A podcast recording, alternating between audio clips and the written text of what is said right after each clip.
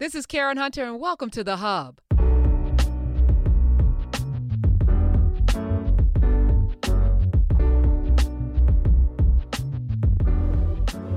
Okay, welcome. Welcome back to Unlock Astrology with the Unlocker, Mr. Samuel Reynolds. Uh, we're gonna do modalities because we promised. We are. Okay, what is what are modalities and what is So this? can I share my screen? Yes, hold on. Let me uh, give you the ability to do that. Give you the power. Boom. I got the power, right? So let me Yes, sir. Yeah, I mean, this is kind of one thing that we can keep relatively brief, and this is from my my class that I teach, Nitty Gritty One. And one of the things that I I want to talk about, I'll speak through this introduction, is when we talk about the modalities, you know, because I break it down in terms of numbers, we are talking about looking at each of the signs and breaking them down into groups of four as they relate to energy and how that energy operates in the cosmos. So we have cardinal signs that really are sharp and striking, and by virtue of their nature, they're being sharp and striking and kind of leading. They often, in at least in tropical astrology, are associated with leading seasons. So we have as the cardinal signs Aries, which for spring, Cancer for summer, Libra for fall, and then Capricorn for winter. So their nature is much more related to making something happen, you know, push, pushing things forward, um, leading the way. Fixed signs, which are Taurus, Leo, Scorpio, and Aquarius, take the energy that has been now started by the cardinal signs and they maintain. And when I say maintain, they're also preventing something else from changing, right? So there are ways in which we now establish the season. Um, so Taurus is establishing the full power of spring. Leo is establishing the full power of summer.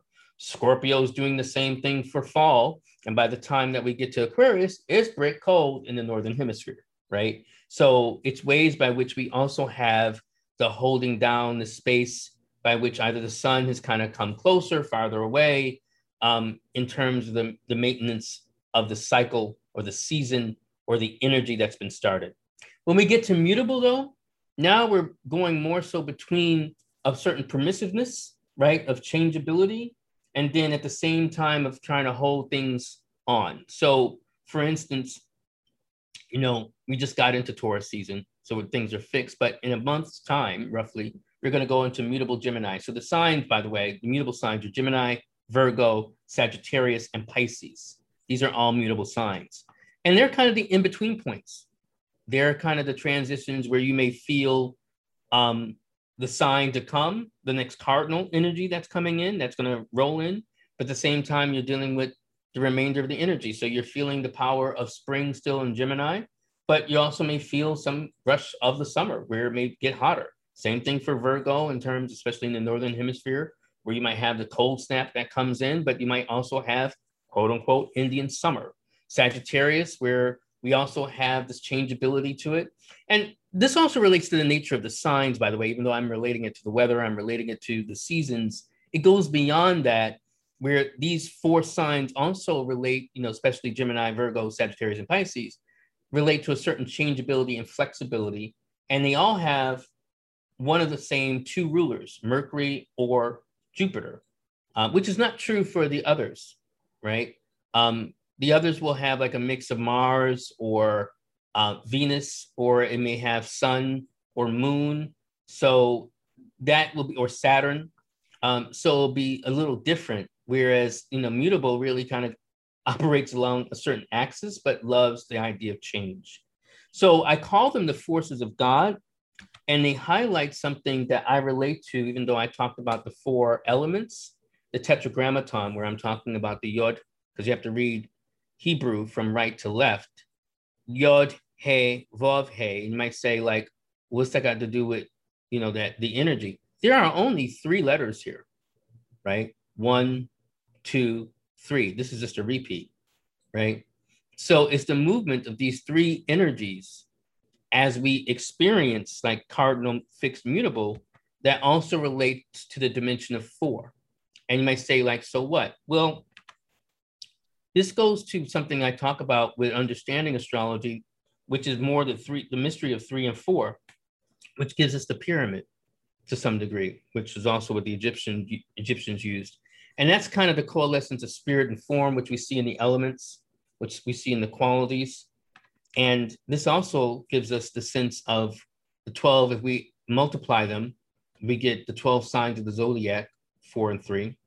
If we add them, we get the seven harmonics of the traditional viewable planets. And then if we subtract three from four, we get the one.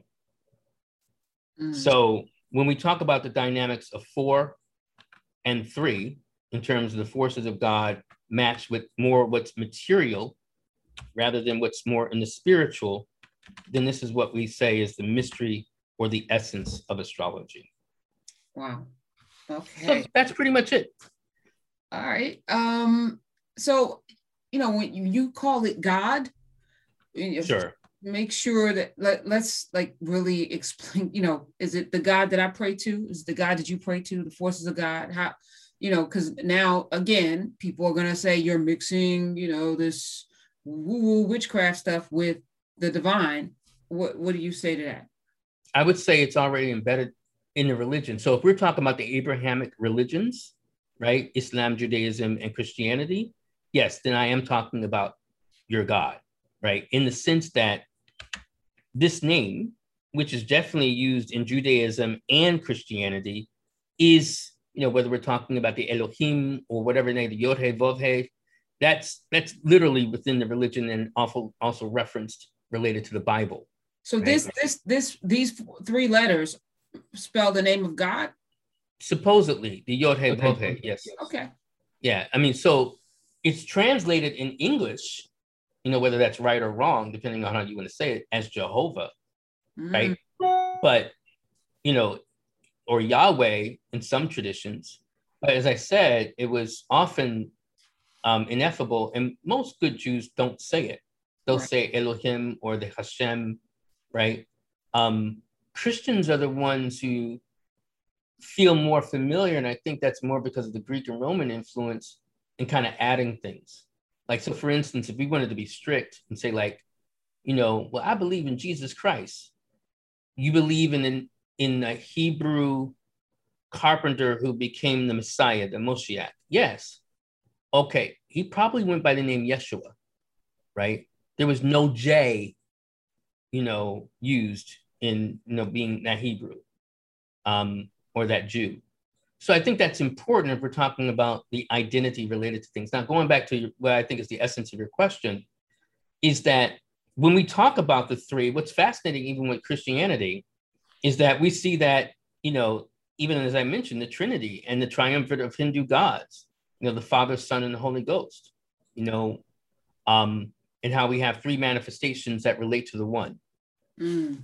And that's how we also have three states of matter, right? So this is a, a similar articulation. It's just through astrology. And then when I talk about the quality of four, it's talking about the, the notion of the base note or how we have a base structure, like we talk about a pyramid. Here we have a pyramid that may have three points um, at it for each side, but then it has four sides. Again, the mixture of three and four, the mystery of three and four. So whether we're talking about it in Egypt, whether we're talking about it, you know, in terms of Abrahamic lore, and we can't forget, Abraham came from Chaldea, a land of astrologers. And one of the things that God even says in the Bible is he directs uh, Abraham to look into the, so- the sky and count, you know, try to count, you know, the stars in the sky and say, your children, your descendants will be as numerous as that. You're like, well, that doesn't indicate he was an astrologer. Well, why did he direct him to look at the sky? Because he was used to it. Mm. He was an astrologer. I would love that. Love for you to break that down one day. Um. All right. Well, listen. Thank you for this. I appreciate you. And I uh, appreciate uh, being here. Thank you. Listen, and I appreciate your listeners and viewers. Thank you. I, I'm so grateful that we have this space, and I can't tell you enough how freeing it is to uh, allow myself, I don't know if anyone else feels this way, to be open to this in a way that is uh, fulfilling you know, uh, and and forcing me to at least look at myself in in a more broad way. So I, I thank you for that. You did that, Sam. Thank you. Mashallah. So yeah, thank you. All right. Follow him at SF Reynolds on Twitter. And of when course, when I'm back on Twitter after when you're back, when you know, whenever they see this.